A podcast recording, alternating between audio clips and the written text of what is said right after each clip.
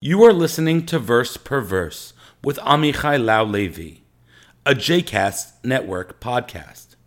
For more information about other JCast Network podcasts and blogs, please visit jcastnetwork.org.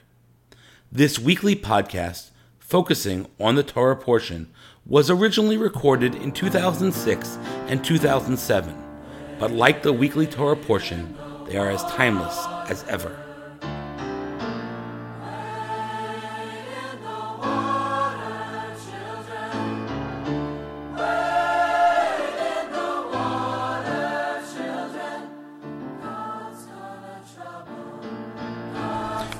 Welcome to the weekly Torah verse per verse, giving you easy access to biblical knowledge, one verse at a time.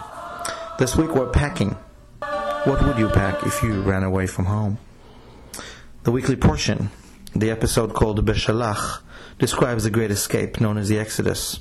And the Hebrew runaways famously wade in the waters through the Sea of Reeds.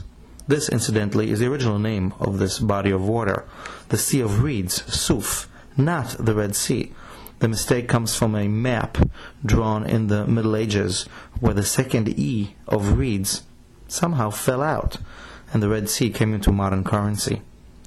So, no matter what you imagine the Exodus to be, historical, mythical, both, or neither, this powerful image of a human mass fleeing towards freedom, chased by soldiers, is familiar painfully from war torn areas worldwide then and now. And, like many modern attempts to personalize these stories of mass migrations, one focuses on the plight of one individual, the flight of one person, one family, letting the intimate details tell a bigger, often incomprehensible tale relevant to our lives. We too this week are focusing on one word, describing either what the Hebrews packed along and or who they left behind. Exodus chapter 13, verse 18.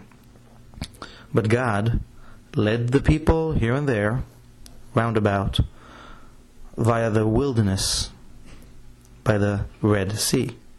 And the children of Israel went up armed out of the land of Egypt. It is this word armed that interests us.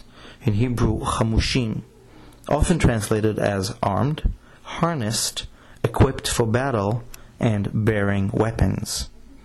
In 2007, Jews with weapons are not uncommon. Mostly Israeli soldiers, but also Sandra Froman, the new president of the NRA. But it is startling to think of this image in the translations and imaginations of Bible readers prior to 1948. Later on in the Exodus, once they cross the sea, Miriam leads the people in song, and the drums accompany her.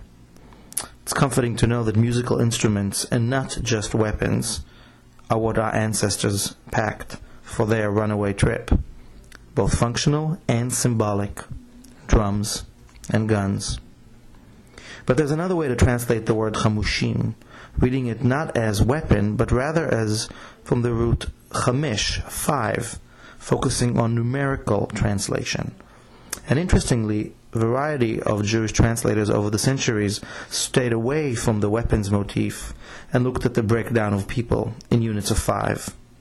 The Pseudo Jonathan translation brings the following verse And every one of the sons of Israel left Egypt with five children each, focusing on this fertility issue. Another interpretive translation is that of the 11th century commentator Rashi, who quotes rabbinic sources and says, only one of five Hebrews left Egypt, while the other four who refused and would not leave died during the three days of darkness just before the Exodus. According to this oral tradition, the Hebrews are not leaving with weapons, they are leaving with diminished numbers, in a sense of great loss. How many prefer to stay behind in the familiar realities, even if those are oppressive? And how many of us choose to leap into the unknown. One out of five, or one plus five, with weapons or with drums, the heroes and heroines of this ancient journey sing their way across a sea of reeds, encounter manna, thirst for water, and win their first battle, all within four chapters. Next up, Mount Sinai. And we, on our ongoing coming out into self, What do we pack for the journeys across the threshold of possibilities? And what or who, this time round, do we leave behind? Shabbat Shalom from Lauvitikus.